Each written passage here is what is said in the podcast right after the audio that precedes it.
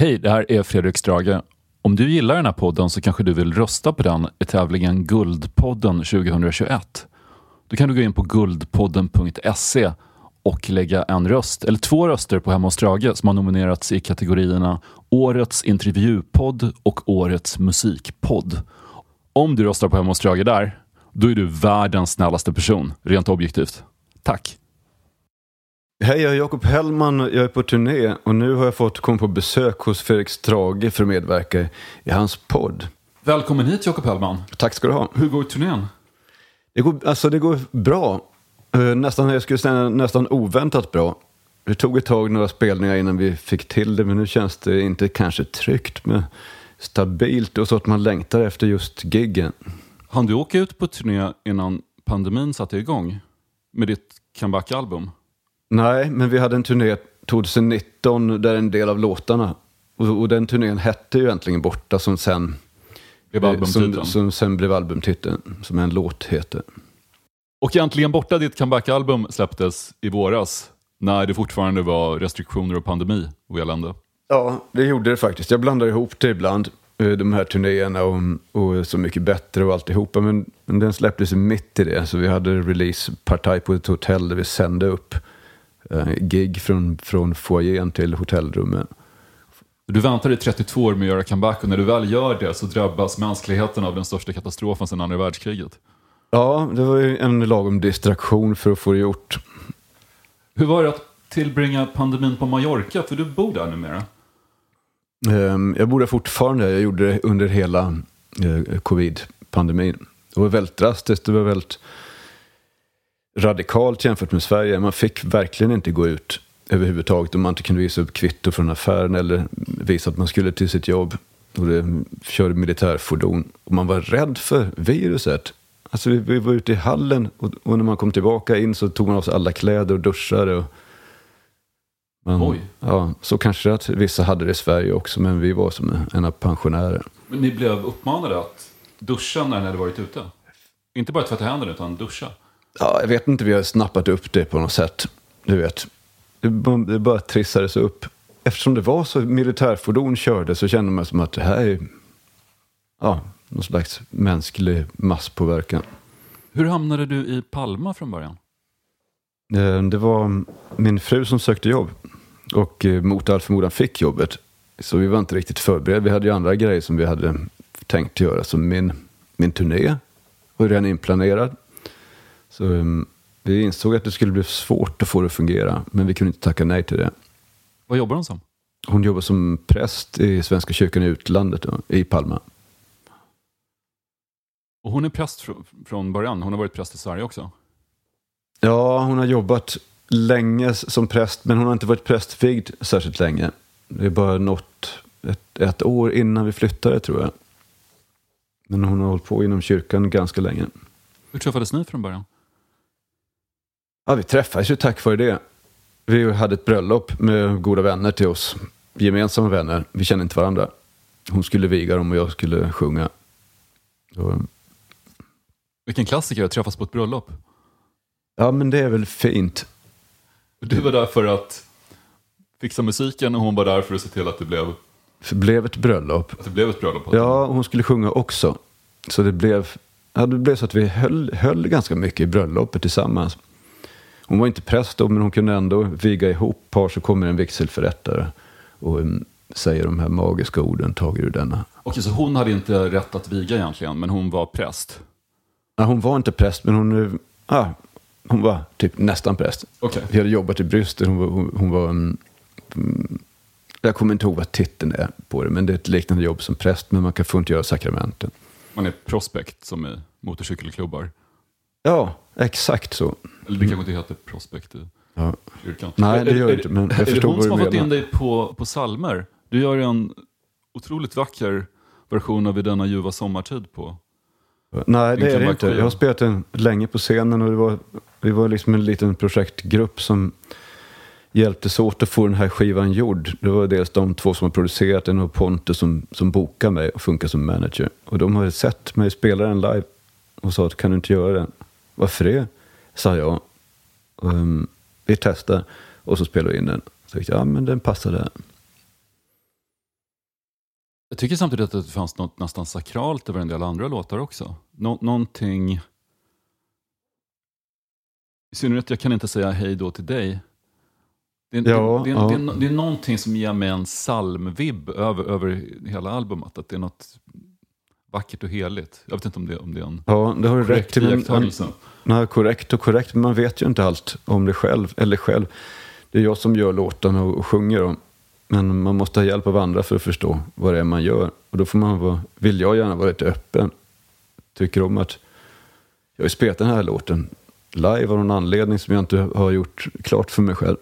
Och ja, de tyckte den passade in. Och då är det antagligen så som du säger kanske. Du sa så här i en SVT-intervju en gång, 1999. Melodin kommer från Gud, texten får man göra själv. Det är det som är sekt. Ja, kom, den, har, den har, blivit citerad flera gånger. Så att jag har fått, Just att du har sagt så. ja, folk har kommit ihåg det. Men jag har lite lättare att göra melodi. Och det, och det, det är inget arbete. Utan det är mitt, det som jag helst gör med att få vara själv och ingen stör mig. Så sitter jag och spelar andras melodier och till slut så bör man ja, vilja visa att man förstår vad en melodi är för någonting och vill göra en själv. Så det känns som att de kommer utifrån dig själv. Kanske inte, eller antingen från Gud eller för att de finns runt. Och, det finns ju många kompositörer som hävdat det, att melodierna flyger runt i universum. Man måste bara fånga upp dem i, som fåglar när de Ja, men jag, förbi. Ja, på sätt och vis. Men jag tror ändå att melodierna som jag kommer på, jag hör när de är mina, alltså när de är Jakob Hellman-melodier. Och det är då som man känner att ja, det här har jag gjort, det här är mitt. Och um, texterna funkar väl lite likadant, men det är bara att jag gör, jag är van vid, vid um, sångkonceptet. Alltså det är väldigt rotat i en, att man gör sånger. Och då är, måste man göra text också. För de väntar på det, den här typen av melodier. Precis som psalmer gör. svårare i alla fall. Ja. Text är lite svårare, ja. Mm. Vad var det för skulptör som sa en gång, apropå att han, han hade skapat en vacker staty och så frågade någon, men hur kunde du skapa denna vackra staty? Och han svarade, nej men jag tog bara runt marmorn som var runt omkring. Statyn var där hela tiden, det var bara att ta bort marmorn som fanns runt. Mm, mm. Just det. Ja. Rensa bort det som inte är man själv. When I was a boy, I had a dream. All about the things I'd like to be. Jag har ju fått välja musiken till, till podden. Um, jag hade kunnat välja ABBA eller Ted Gärdestad. Eller någon annan. Ja, det är två bra exempel på alltså, artister som jag hade turen att växa upp samtidigt som de blev stora. Som liksom lät melodierna fortsätta, eller man ska säga. Ja, något väldigt extraordinärt som dök upp i Sverige. Men det blev den här låten som, för man skilde inte på utländskt och svenskt. Och Elo var en, också en skiva som jag hade och nötte ut. Det här är en ny låt, men den också summerar hela skiten liksom. When I was a boy, vad, handlar den om? Ehm, den handlar om Jeff Lynne, tror jag, och hela hans liv. Det är som en, sån här, en låt som paketerar hans gärning väldigt um, elegant.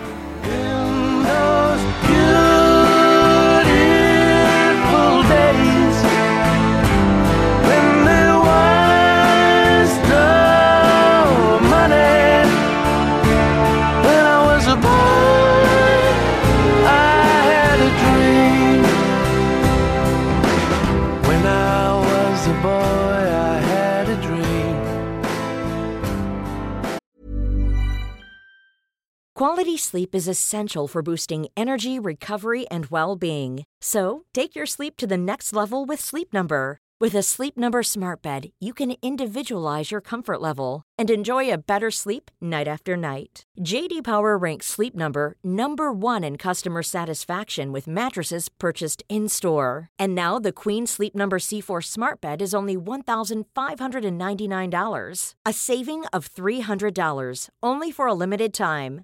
For JD Power 2023 award information, visit jdpower.com/awards. Only at Sleep Number stores or sleepnumber.com. When you're ready to pop the question, the last thing you want to do is second guess the ring.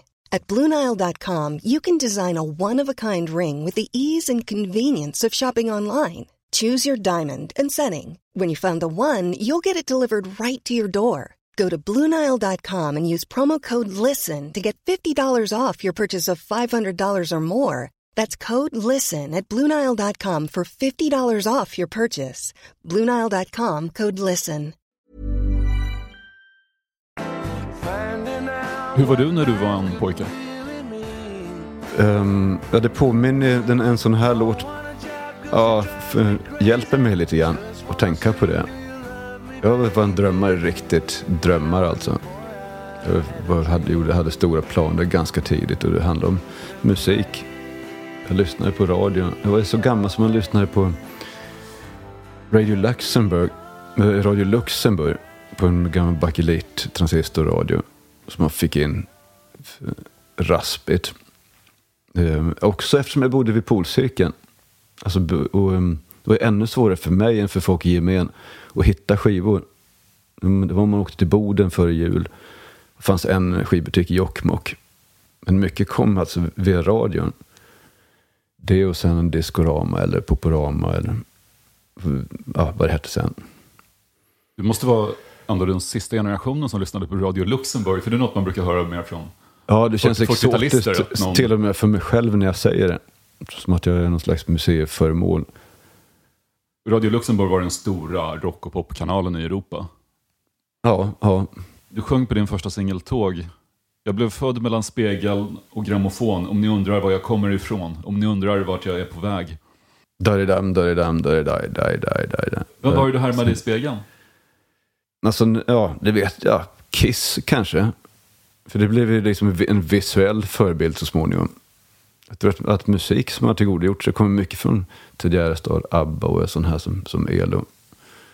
Men Kiss var ett sånt lockande koncept. När man såg de suddiga bilder i tidningen med, med fladdermusvingar och, och spott av blod och eld. De var ju superhjältar. De var ju som... Ja, men de, var- de var väldigt bra att, att haka upp sig på om man, om man skulle göra en grovhuggen identitet när man var 11 år.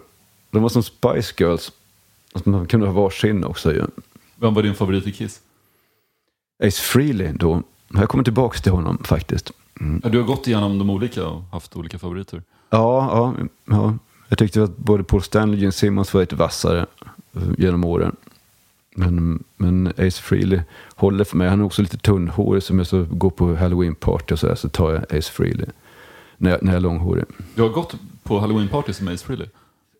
Eh, ja, före halloweenen. Hur fixar du hans kostym i övrigt? Nej, det hann jag inte. Utan det här gick ganska fort. Jag sminkade mig som Ace Frehley. Jag hade långt hår. Jag lyckades skrämma bort några människor som hade tänkt hälsa på mig i alla fall. Du hittade silversmink också. Ja, men, ja, det var så det började. Jag hade köpt till barnen och så insåg jag att jag har silversmink, jag har rött smink, jag har svart och jag har vitt. Nu ska jag testa. Förvånansvärt bra. Vad jobbade dina föräldrar som när du var liten? De är lärare. Båda två? Ja. I vilka ämnen? Um, pappa är matematik framför allt, eller kemi, matematik, fysik. Mamma var hushålls och ekonomilärare, men också lite matematik. Och, eh, så det var ju anledningen till att vi flyttade upp till Norrland. De fick kallortsbidrag. Pappa kom ju från Norrland, men det var, passade bra för två lärare att komma dit. De fick bostad och lite extra hög Så det lön. hette kallortsbidrag? Kallortsbidrag heter Vad, man. vad, Fick- vad, är, vad är en kallort? Är det en, En kallort ort där är- det är kallt? Ja, exakt. Som ligger långt bort i Tjotahejti. Då får man lite mer betalt för att man är villig att flytta ända dit. Jag, minns, jag läste en skylt här på um, Mästare Anders, en restaurang på Kungsholmen, att på det kan det varit 1700-talet så blev du befriad från skatt om du kunde tänka dig att flytta till Kungsholmen. Ja, eh, ungefär. Du var samma pass- du var så tanke. pass Alltså. långt ut i spenaten att då slapp du betala skatt. Ja, kan du inte försöka få igenom det igen? Eller hur? Men okej, så de flyttade hit då. Varifrån då? Var bodde de först? Eh, Då kom de från Falun. Pappa, pappa kom ju uppifrån Kalix, Morjärv, Töre, trakten. Men mamma bodde i Falun så de träffades på gymnasiet i Falun. Och mm, sen, nej, de bodde i Stockholm då förresten, de hade flyttat dit och fick mig. Och då var det bara att börja jobba. Pappa skulle bli meteorolog men var bara att stoppa där och bli lärare. Jobbade de på skolan där du gick, uppe i Vollerim? Ja, det var enda skolan som fanns. Och, och hur var det att ha finns. två föräldrar som du aldrig någonsin slapp ifrån? Ja, det är, det är en ganska stor och speciell grej. som man, som man inte riktigt har förstått hur udda det är. Jag hade min pappa som klassföreståndare i högstadiet. Eh, mamma hade jag bara tillfälligtvis, men det var det att um, de måste tänka hela tiden på att inte favorisera mig. Så jag tror att det är speciellt att bli att vara uppväxt med lärare överhuvudtaget. De, de har liksom fått lära sig att uppfostra hela världen. Inte bara sina barn och sin lilla, lilla flock. Utan man, man blir en samhällsmedborgare ännu, hög, ja, ännu mer. Hur påverkade det din relation till din pappa? Um, ja, det påverkar nog en hel del. Vi har varit osams genom åren och sura på varandra. Mycket. Nu tycker jag att vi har en jättebra relation. Och det kanske inte beror på att han är lärare, det vet jag inte. Det beror bara på att jag um, hade egna idéer och en stark vilja också. Och han med. Vad var det du ville göra som han inte gillade? Ja, men jag hade åsikter om hur folk skulle vara, tror jag. Hur man skulle vara. Och tyckte att folk hade fel som gjorde på det ena eller andra sättet. Och det gick för, ut över de som var nära mig, det vill säga mina föräldrar. Och vad gjorde folk som du tyckte var fel? Um, ja, du märker att jag försöker vinna tid nu för, för att komma på vad de här konflikterna grundar sig egentligen. Kanske kan tänka lite medan vi pratar om andra saker. Men vad, du började skriva låtar väldigt tidigt. Och var dina föräldrar stöttande då? Tyckte att du skulle välja en ja, de, musikkarriär? de, har ju, de har inte alls hållit på med musik. Så, um, de, de har varit stöttande på det sättet att man var fri. Och jag fick ett piano, jag fick gitarrer. Och, men de kunde ju inte hjälpa mig så himla mycket. Och, um, Hade du några syskon förresten? ja, jag har fortfarande två lillebror och sys- lillasyster. Och vad valde de att göra sen i livet? Um, min brorsa blev fastighetsvärderare och gick på tekniskt. Och syrran höll på med ekonomi och på Handelsbanken. Så de har riktiga jobb kan man säga. Men det var ingen av dina föräldrar som, som tyckte att du skulle klippa dig och skaffa ett jobb, att musiken var för... Jo, det tyckte de självklart att jag skulle göra. på? Självklart. Det har de tyckt ända tills det blev alldeles för sent att göra det. Som nu på sist senare år. Men de är samtidigt väldigt stolta när de märker hur det går och hur många som... Hur mycket det har betytt för många. Det börjar gå upp mer och mer tror jag. För, både, för, både för mig och mina föräldrar. Att jag har ett jobb jag också på det sättet. Det är så många som har relation till musiken nu fortfarande, den gamla. Och det var kanske också så att din långa frånvaro skapade en myt nästan. Ja, det gjorde det väl Det, också. det, det är inte så att du har fortsatt ge ut skivor som har gått lite sämre under de år som du inte gjorde någonting, utan du har bara Nej. gjort en superklassiker som bara har stigit i anseende genom åren. Ja, det har antagligen bidragit till det, men det är på något sätt... Det är den här J.D. Salinger-effekten. eh, ja, det har jag också hört talas om. Jag har inte läst honom, men han gjorde på samma Räddaren sätt. i nöden skrev han. Ja, Och ja. sen så gav han ut några få noveller. Och sen isolerade han sig i ett hus och drog sig undan och ville inte träffa någon. Ja, riktigt så långt har ju inte jag gått. Nej, I alla det- fall inte gjort. Det, det sades att han, att han blev så, han hade bara den här boken, det var den han ville skriva. Och sen han hade tappat tron på mänskligheten när han var soldat i kriget. För han var med när de befriade Dachau. Ja, om det nu var det koncentrationslägret. Och han såg så hemska saker där att han fullständigt tappade tron på allt. Ja, det har inget med det att göra egentligen.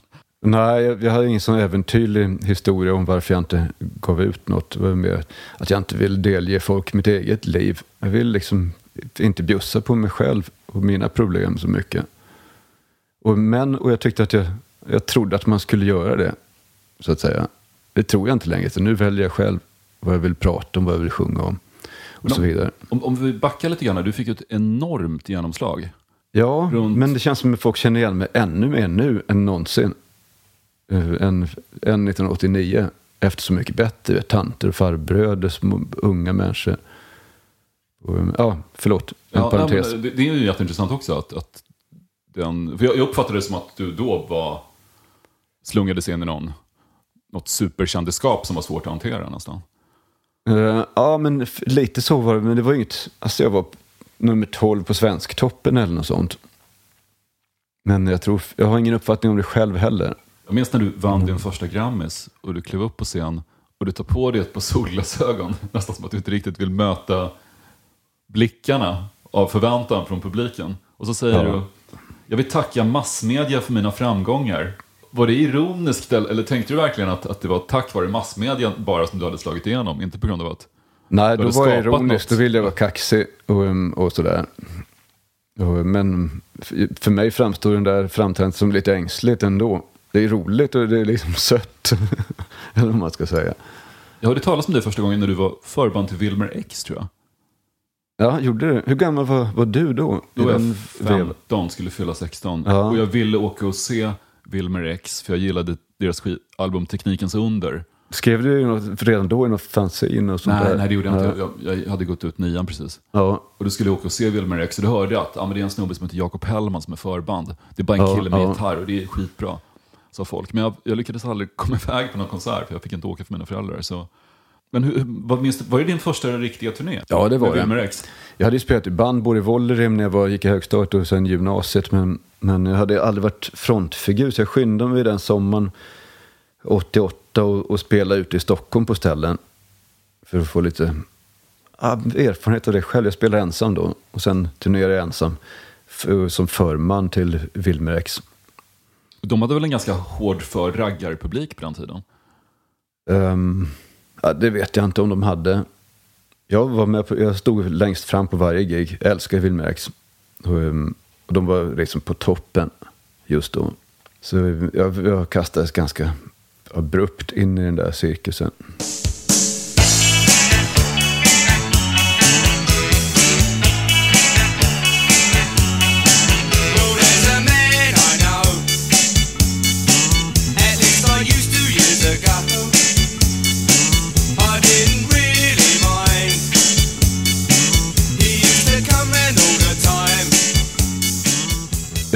Madness-låten har jag valt för att den är lite mer, alltså när jag börjar upp, lite mer upptäcka världen runt omkring mig. Det är inte bara sitta på rummet. Det här är dansant musik. Jag har alltid gillat dansant musik. Jag har alltid gillat musik som jag själv tycker är rolig. Jag har aldrig lyssnat på musik som inte åtminstone jag själv tycker är kul. Och, um, den, jag tänkte välja nu Embarrassment för jag tycker det är snudd på världens bästa låt. Men så valde jag den här för att den får mig att vilja liksom hoppa runt för mig själv ensam.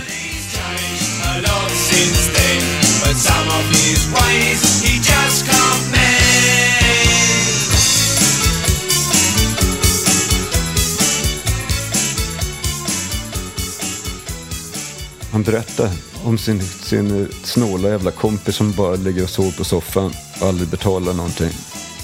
Och sen är det bara He was a bed and breakfast man.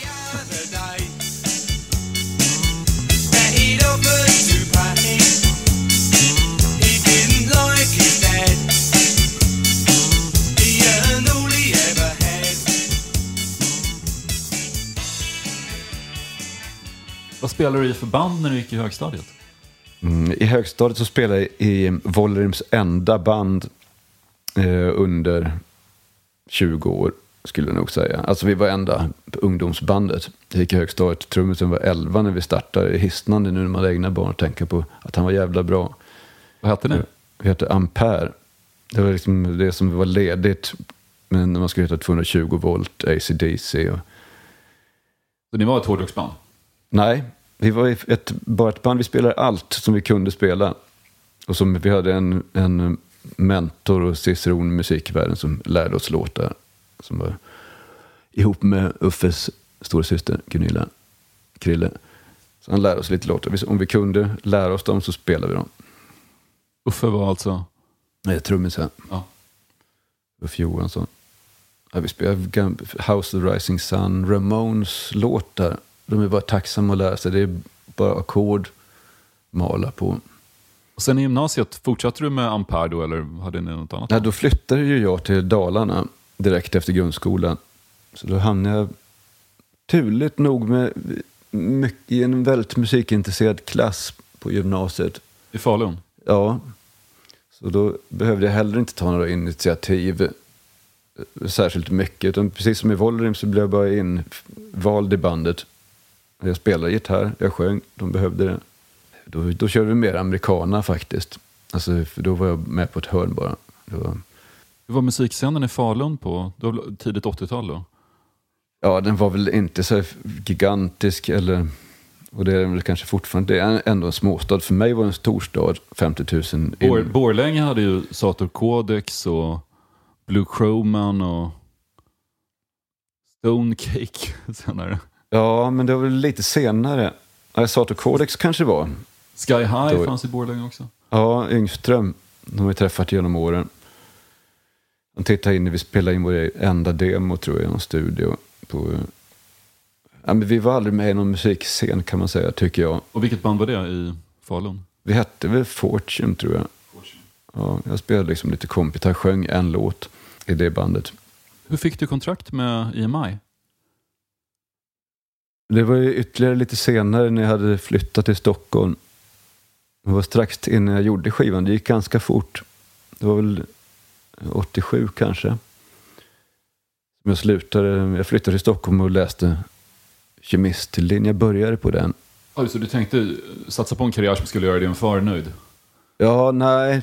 Tänkte och tänkte. Det var nog mest ett alibi både för mig själv och andra. För att jag skulle få någonstans att bo. En studentbostad. Jag som jag bodde i någon månad bara. Um, men uh, ja, ett alibi för att flytta till Stockholm egentligen. Så jag gick där ett år, sen slutade och sen spelade jag in mina demos och så skickade jag dem till olika skivbolag och jobbade med äldre samtidigt. Och så fick jag napp på EMI. Och sen kom Och Stora Havet 1989. Och när, när märkte du att du skulle bli lite svårt att följa upp ditt debutalbum? Ja, det märkte jag väl aldrig. Höll, höll, ja.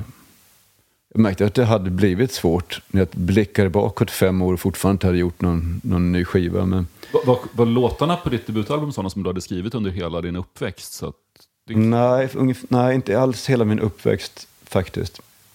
Men eh, de sista...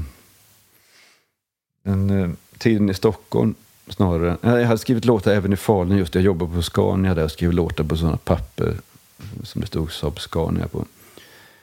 Um, men uh, ungefär hälften av, av låtarna spelade jag in efter att jag fått kontrakt. Um, så jag hade skickat in en demo med Våra vänner och, och uh, Visa mig och Tåg. Några av de andra låtarna. Men um, många av de riktigt bra låtarna som Tårarna hon har sett, Vackert väder, de skrev jag under den här perioden när jag var ute, när jag, levde i Stockholm. Och det hände jättemycket, fick mycket energi. vad var det mest speciella med Stockholm då? Ja, det, för, Vad, vad, gav dig energi? Ja, för att, att jag var i Stockholm och var en kommande musikartist. Jag fick hålla på. Alltså folk var intresserade. Långt över förväntan. Jag hade kontaktat skivbolag för att hitta eh, med mycket lägre ambitioner för att hitta någon som var intresserad av att, att spela i ett band. Så att jag kunde ha deras intresse på en lapp och, istället för bara att sätta upp en musikaffär. Eh, men istället så ville de ju göra en, en platta. Du levde drömmen helt enkelt. Ja, och jag gjorde det som jag...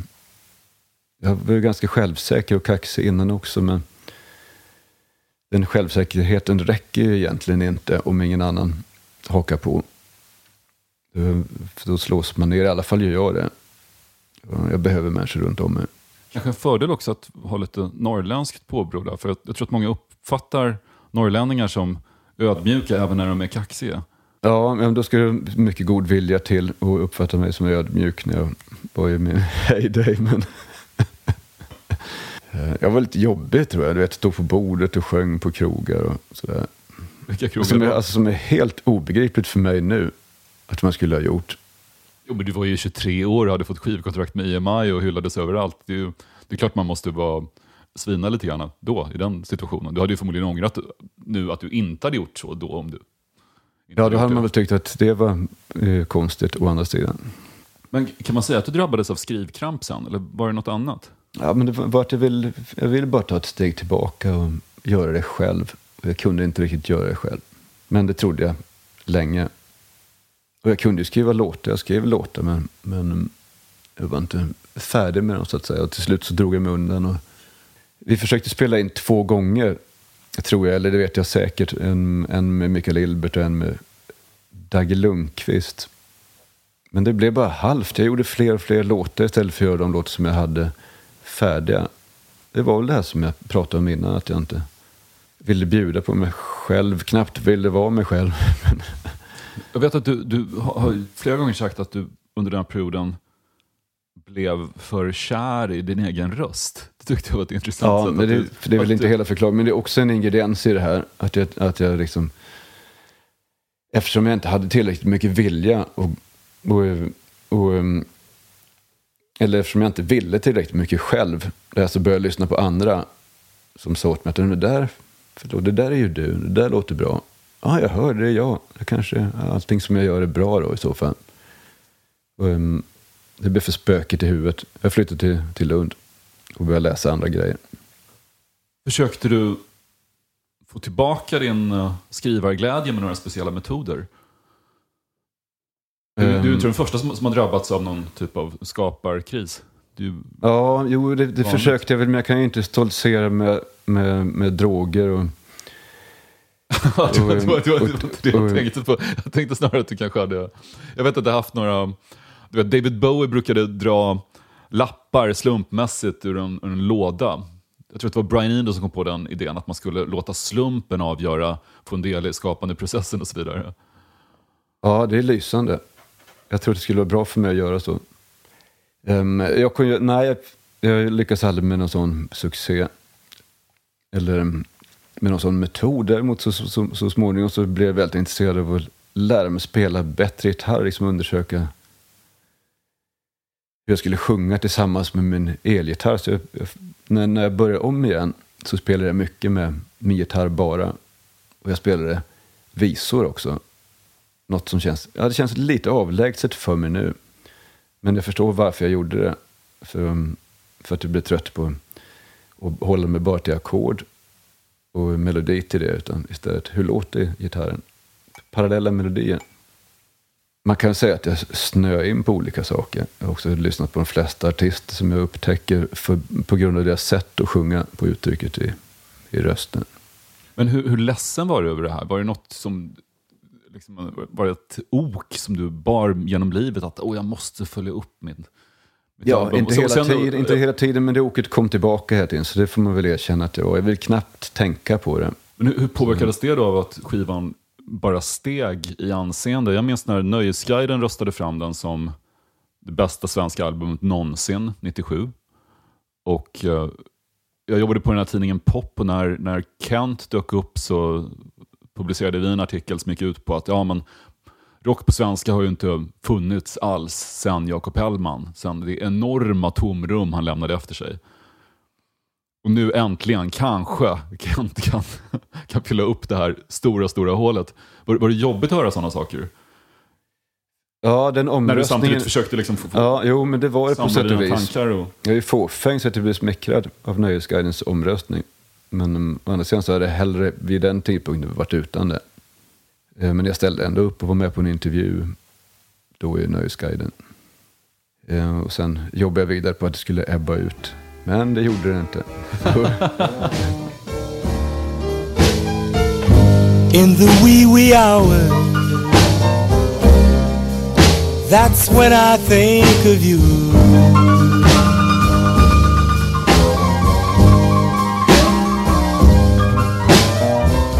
In the wee wee hours. Ja, det har, det har varit låtar som jag vill höra och tycker är roliga. Och sen kan man säga att jag har upptäckt varför. Det här var ju för, i förrgår, men det har varit en eh, rolig liten, men kort process. Ehm, och jag upptäcker artister ofta på en låt. Chuck Berry, världskänd artist, men jag har inte brytt mig om honom. Någon Vilken låt är det här? heter The Wee Wee Hours. in a wee little room.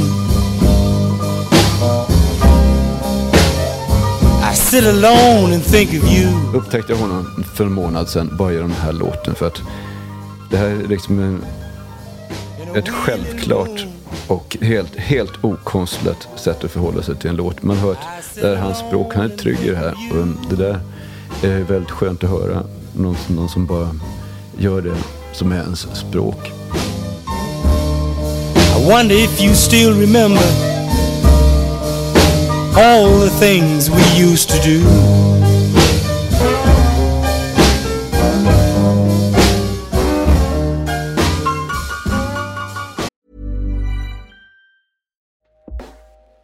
Hey everyone, I've been on the go recently Phoenix, Kansas City, Chicago. If you're like me and have a home but aren't always at home, you have an Airbnb. Hosting your home or a spare room is a very practical side hustle. If you live in a big game town, you can Airbnb your place for fans to stay in. Your home might be worth more than you think. Find out how much at airbnb.com/slash host.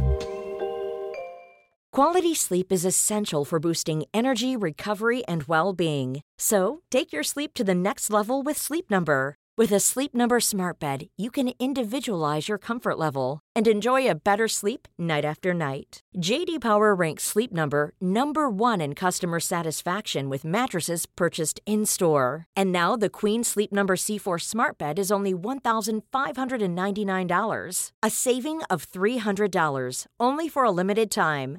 For JD Power 2023 award information, visit jdpower.com/awards. Only at Sleep Number stores or sleepnumber.com.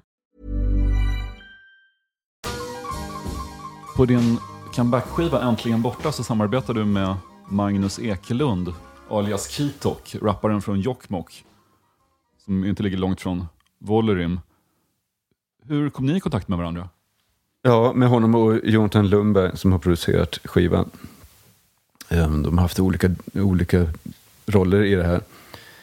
Um, Vi kom i kontakt först, alltså nu pratar jag om Kitok här, med, med varandra genom att han bokade mig till en liten festival vid Tallvattisjön.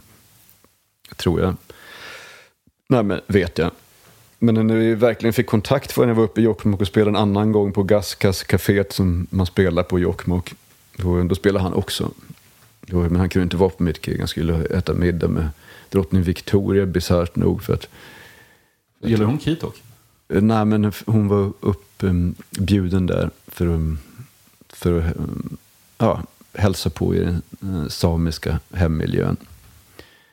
Um, och han var också ditbjuden på grund av sitt samiska ursprung och representant.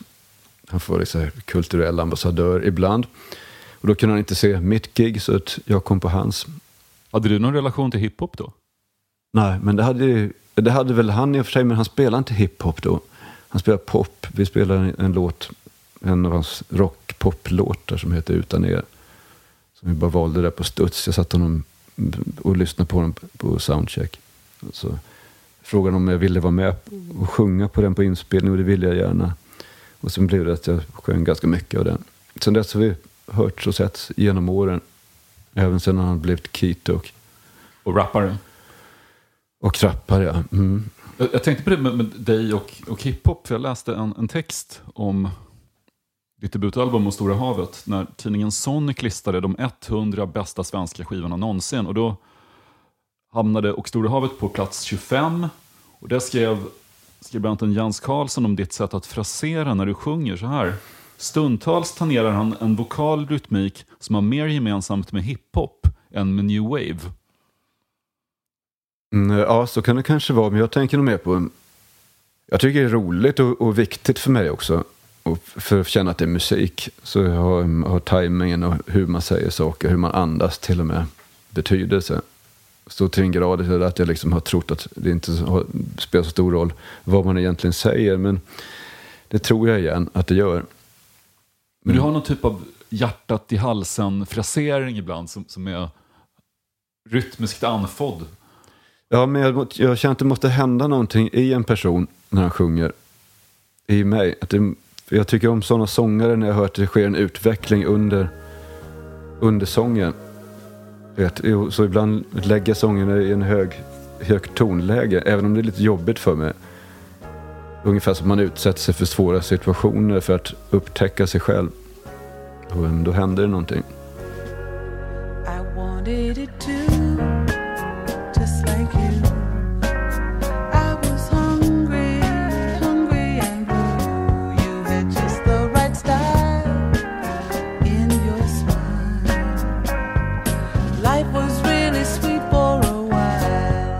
Jag tycker också att, nä, att nästa låt som jag har valt har jag nog valt på grund av alltså vokalinsatsen, mitt sätt att leta efter artister. Det här är också en artist som jag hittar på grund av en låt och det sätt som hon sjunger den och att det sätt som den är uppbyggd. Men det handlar mycket om rösten som är, är både ett instrument, en trumpet skulle jag säga, men också ett mänskligt uttryck. Det är Roberta Flack här. Um, mm, I wanted it too.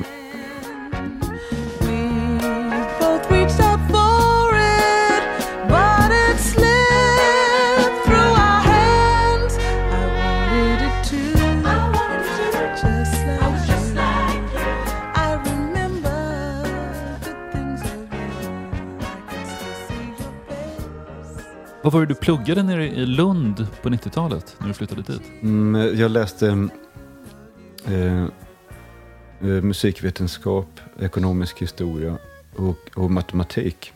Jag hoppade mellan lite småkurser. Och det blev ganska enahanda att läsa introduktionskurser till olika ämnen. Eh, fem poäng allmänbildning.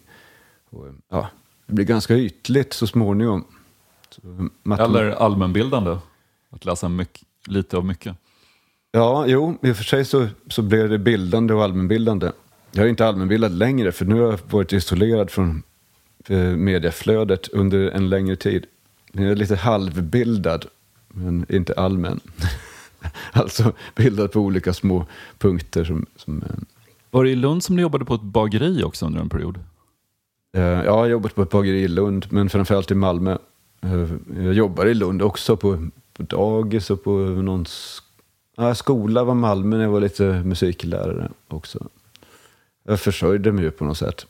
Så, så royalties från ditt debutalbum kunde inte försörja dig helt och hållet? Nej, det kunde bidra lite, även om jag var, jag var ensamstående och billig i drift. Och, Hur var det att jobba på bageri? eh, jag, alltså det är så nära jag kommer med att ha mönstrat på en båt till Sydamerika. Det var väl ett ganska, eh, ja, det var inte en båt till Sydamerika, men det var en av de sista industrier som ligger inne i en stad i Sverige som fortfarande existerade. Den har stängt ner nu, för nu ligger Vad var det här för bageri? Ja, en industri är kanske överdrivet. Jag kallar det för brödfabrik. Alltså, vi tillverkade bröd. Det var Coop. Eh, Okej, så det var ett jättestort industriellt bageri? Ja, det var, ja, det var inte var- ett litet pittoreskt konditori dit du gick och gjorde småkakor tidigt på morgonen? Utan. Nej, långt ifrån. Jag jobbade mig upp från skorpmjölet till mm, att skiva grovmalet eh, lingongrova och sådana där grejer. Och från början så klarade jag det knappt av de uppgifter jag hade och höll på att bli, få gå hem. Jag liksom kämpade mig vidare och blev ganska bra på det här praktiska handlaget. Till slut fick jag sköta grovbrödsrummet för mig själv, lägga in deg i stora ugn, ta ut dem. Och, och så att det var väldigt mycket kroppsarbete och varmt och svettigt. Så hur många limpor kunde du göra under ett pass? Ja, skitmånga. Det var fler än jag orkar räkna ut. Men... Du åkte ut på din, din första omfattande turné på väldigt länge, 1999, den här kalasturnén. När du spelade med Tåström och Petter och Weeping Willows ute i folk, folkparkerna. mm. Jag minns väl att tidigt under turnén så sades det att du hade hoppat av.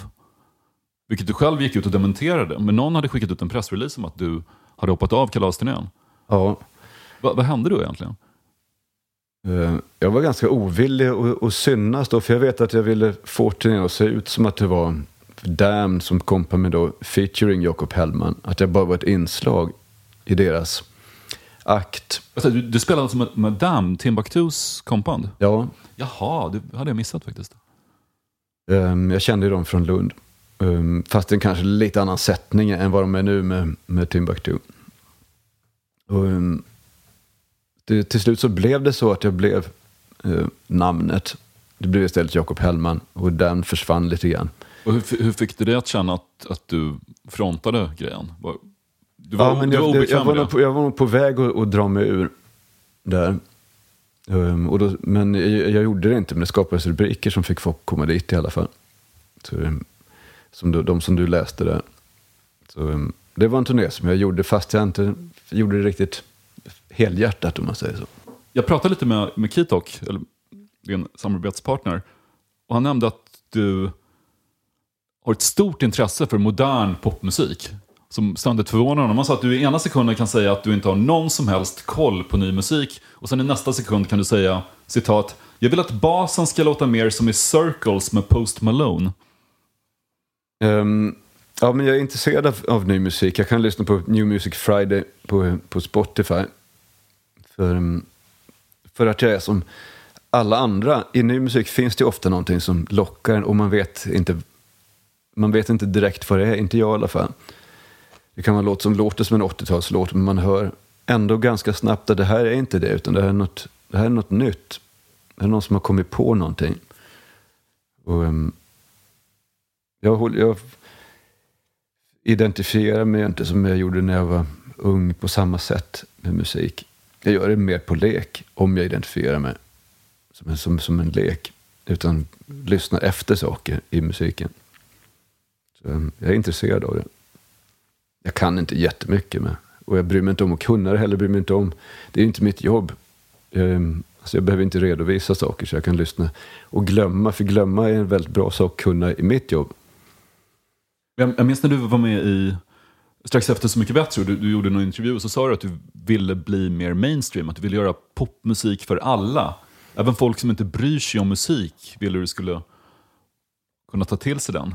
Det var något väldigt demokratiskt sätt att tänka, att det här skulle vara för alla. Till och med, du sa så här, till och med barn skulle tycka att det var ballt. Ja, men det handlar nog mer om att upptäcka vem jag, vem, vad för slags artist jag egentligen är. Att, att det verkligen var en ganska bred... Eh, att jag riktar mig till alla människor. Redan på den tiden jag gjorde skivan så gjorde jag det för att det är den relation som jag har till musik. Jag är inte uppväxt i en musikfamilj utan popmusik är mitt gränssnitt till musiken. Och det är också um, det som jag håller på med. Jag har lyssnat på um, på Elvis Costello till exempel. Men när det verkligen tar skruv så lyssnar jag kanske på John Hyatt som är den mer breda varianten av den musiken. Som jag också var. Alltså jag, var jag gjorde låtar som var lite radiovänliga om man säger så. Menar du din senaste skiva nu eller den Nej, jag första? menar redan den första skivan Redan den första. också. Precis, för du fick ju ett väldigt brett genomslag. Ja, och sen så har jag blivit omfamnad av en indiekultur och få, fått vara med ganska mycket och kunnat liksom leva vidare och, och frodas på en mer osynlig nivå inom sådana kretsar och intresserat mig för också. Jag hade kunnat vara där med, jag tror att det ligger mycket i min, den person som jag var redan då, att, att um, är radiovänligare än det genomsnittliga indiebandet. Du är inget indie-tänk i övrigt? Att du tycker att något är finare om det är få som känner till det? Nej, det kan vara mycket finare fast inte så många känner till det, men inte just för att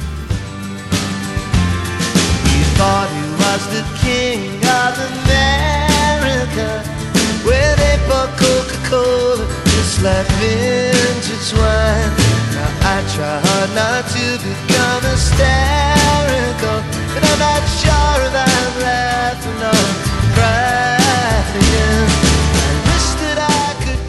Ehm, alltså just den här skivan och följande skiva har influerat mig, inspirerat mig jättemycket på 80-talet. Det här är Brilliant Mistake från King of America. Och, ehm, och det här renodlar tycker jag sin, sin stil ganska mycket. Det här är liksom ehm, en, singer-songwriter. Det han tar popmusik och gör ett eget eh, konstnärligt uttryck utav det.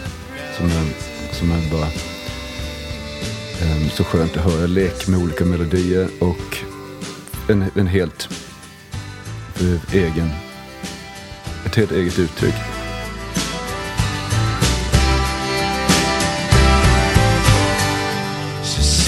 She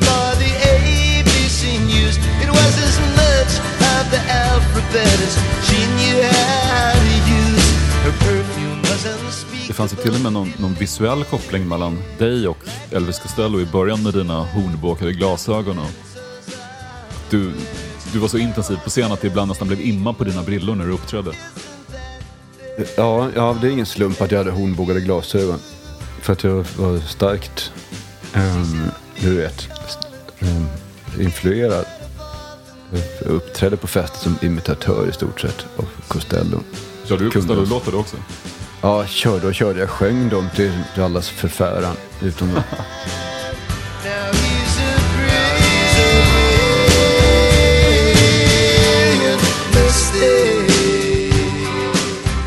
Har du sett honom live några gånger?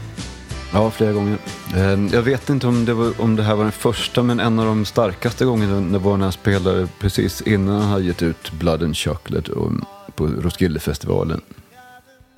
Och liksom kom in. Han var väldigt... Det hade liksom en andra eller tredje höjdpunkt i sin karriär då, känns det som. Och då var du där på Roskilde för att se honom? Ja, Du jag kanske hade spelade nog- själv också? samtidigt? Nej, nej. Och det här var 86. Jag hade inte börjat spela på det sättet då. Så jag var där som fan. Och du åkte dit för att se honom? Jag åkte nog dit för att se honom. Jag såg väl annat också, men det var det som var grejen. Stod du långt fram på konserten? Ja, vid kravallstaketet framför. Ja, just det, du är relativt kort också, så det är bra att stå långt fram då. På. Ja, det var plågsamt för det var någon, en sadist bakom som, som hela tiden plågade mig. Alltså, det var en väldigt konstig upplevelse.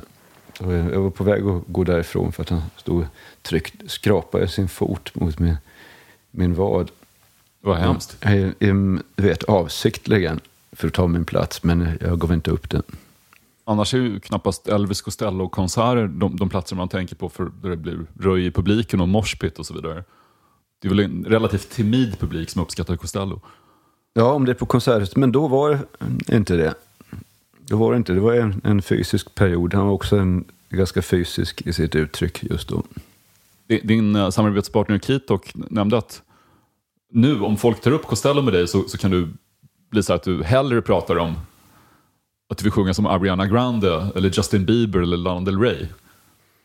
Ja, det är klart, för det där hör ju till min... Alltså, det som jag gjorde på 80-talet innan jag gjorde den första skivan. Det är, den sångstilen är inget som intresserar mig för tillfället. Um, Men sångstilar intresserar mig. Hur kom du på titeln När jag går in någonstans och känner mig utanför? Låt på din senaste skiva.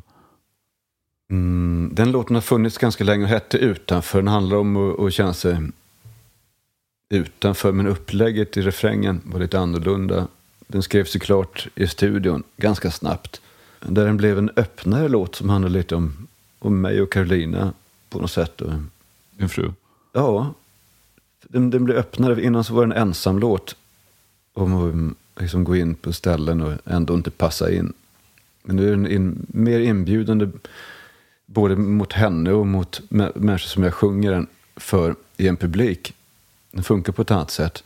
Och då mm, blev titeln När jag går in någonstans och känner mig utanför. Det blev det som jag sjöng. Det blev fint att det blev hela den frasen. Vem handlade egentligen Vara vänner om? Var det någon tjej som hade nobbat dig och sagt jag gillar det inte på det viset, men vi kan väl vara vänner?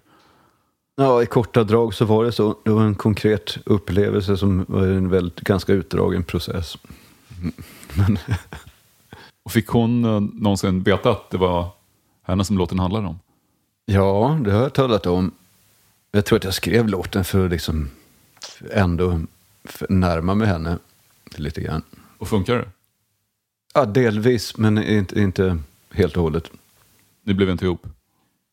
Ehm, nej, inte helt och hållet. Har, det hänt att du har skrivit om personer som sen har blivit upprörda över att saker de har sagt dyker upp i dina låtar? Nej, aldrig, men jag tror heller inte att jag har citerat någon ens i den låten.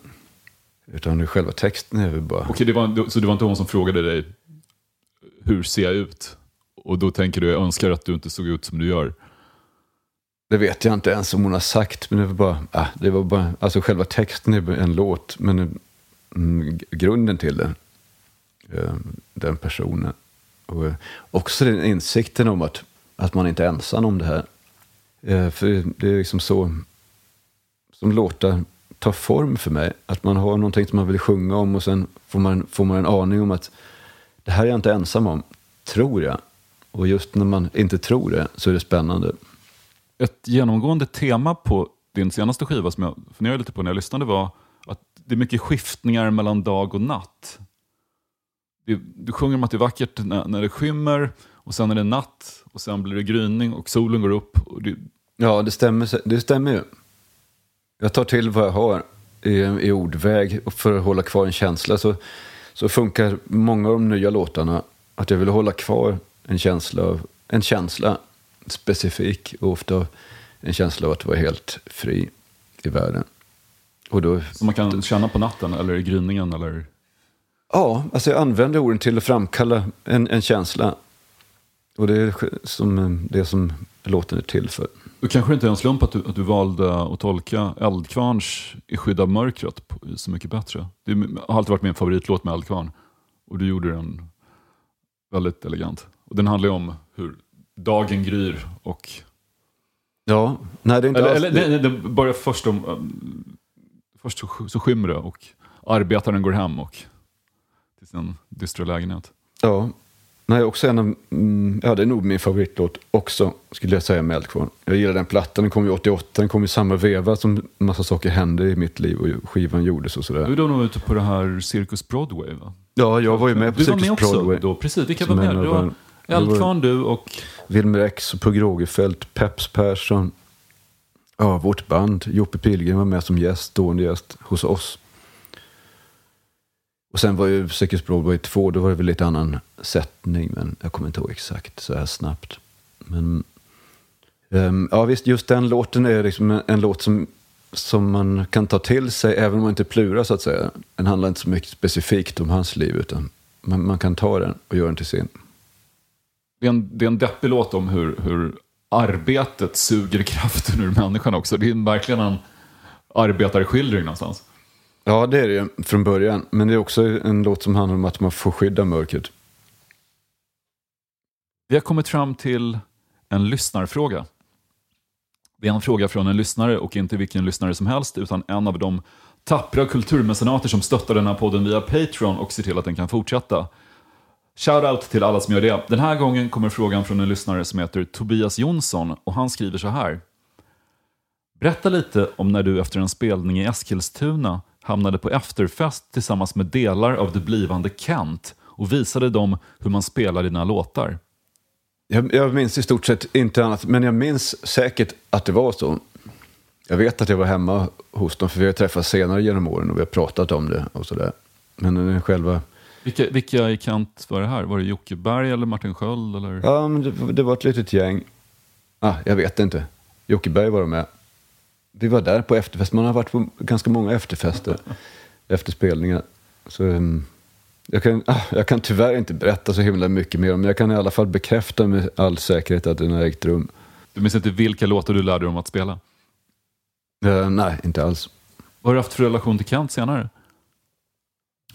Jag har egentligen ingen, utan jag har liksom upptäckt till min glädje och förvåning att de citerar mina låtar här och där i sin digra produktion.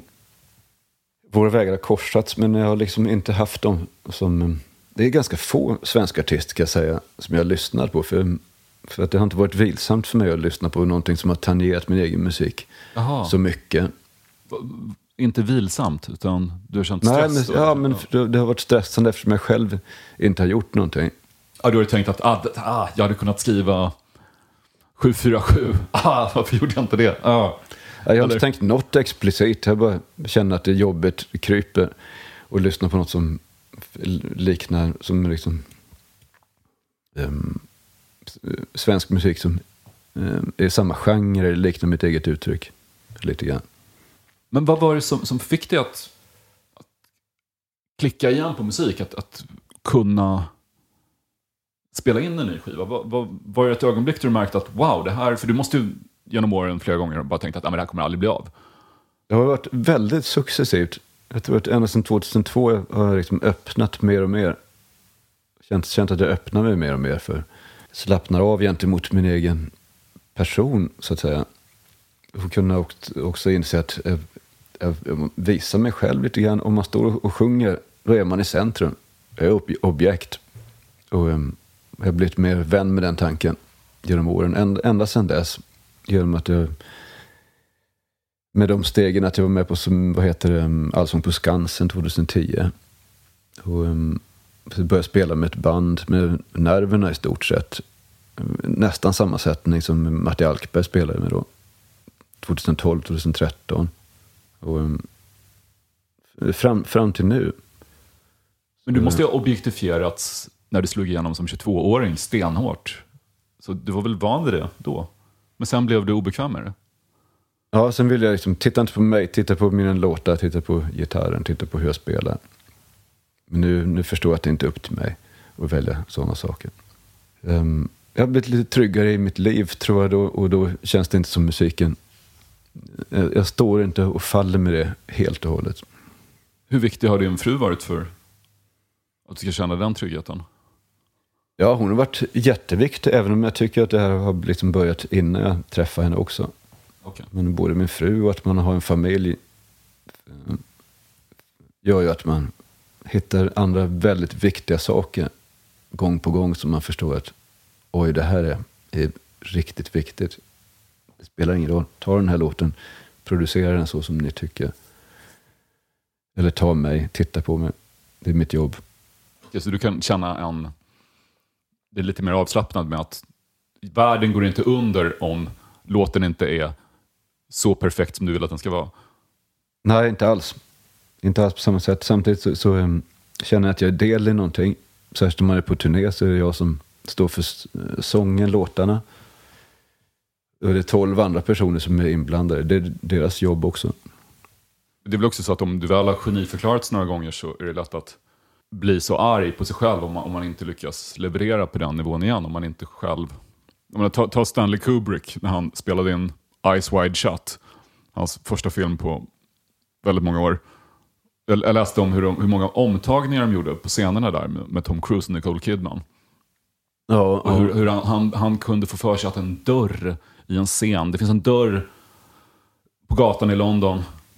Den, den utspelar sig i New York men är inspelad i London. Tom Cruise går förbi en dörr. Den, den syns i två sekunder. Och Kubrick kom på att det var fel färg på den här dörren. De jobbar i, i veckor på, på att måla om dörren tills de hittar rätt blå nyans. Då det överensstämmer med Kubricks vision.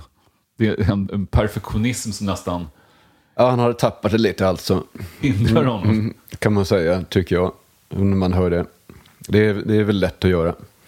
Men dörren i den färdiga filmen, dörren är jätte, jättesnygg. Den ser verkligen bra ut den här dörren. Så om man har hört historien så tänker man att wow, där är en snygg dörr. Ja, det, ser- ja just det. Det, det, ser, det är inte så lätt att veta när man har tappat det och när det är, verkligen är viktigt. Men det där med att vara geni tycker inte jag att man, man behöver bry sig om överhuvudtaget egentligen. Man har en specialitet på något sätt.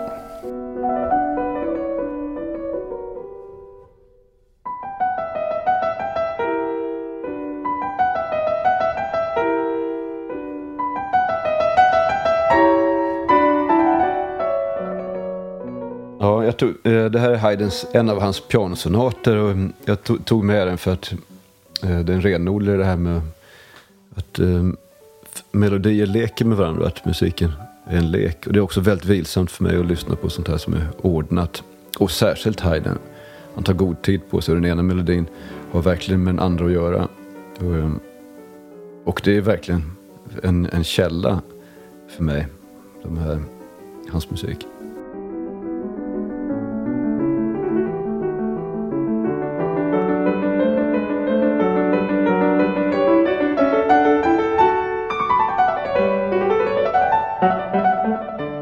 Ja, det är underbart. Om, om eh, sångfåglar kunde tänka överhuvudtaget skulle det låta något sånt här. Om sångfåglar kunde tänka, kan de inte tänka? Ja, de är väl ganska primitiva lurar. Små hjärnor. Skulle tro det.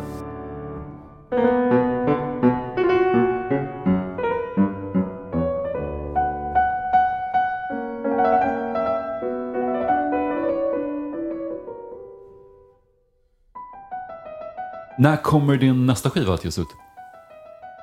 Kommer det ta lika lång tid på det igen? Ja, men jag kan ge en, en ärlig uppskattning då. Ehm, Jag tror inte att det kommer ske under våren, men med lite flyt, kanske till och med under nästa höst. Men det är en, ändå en, en ganska optimistisk prognos.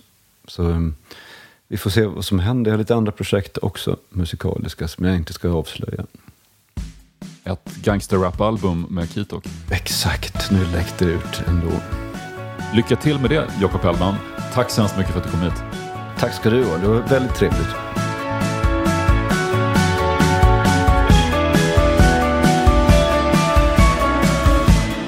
Jag är tvungen att klä på mig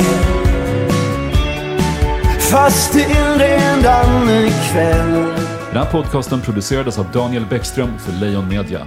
Jakob Hellman var hemma hos Drage. Det blå. Vi har saker över oss som hänger. Så man vill fly iväg Men jag flyttar det är ingen nyhet längre. Jag vill kunna höra på. Att du har förstått mig.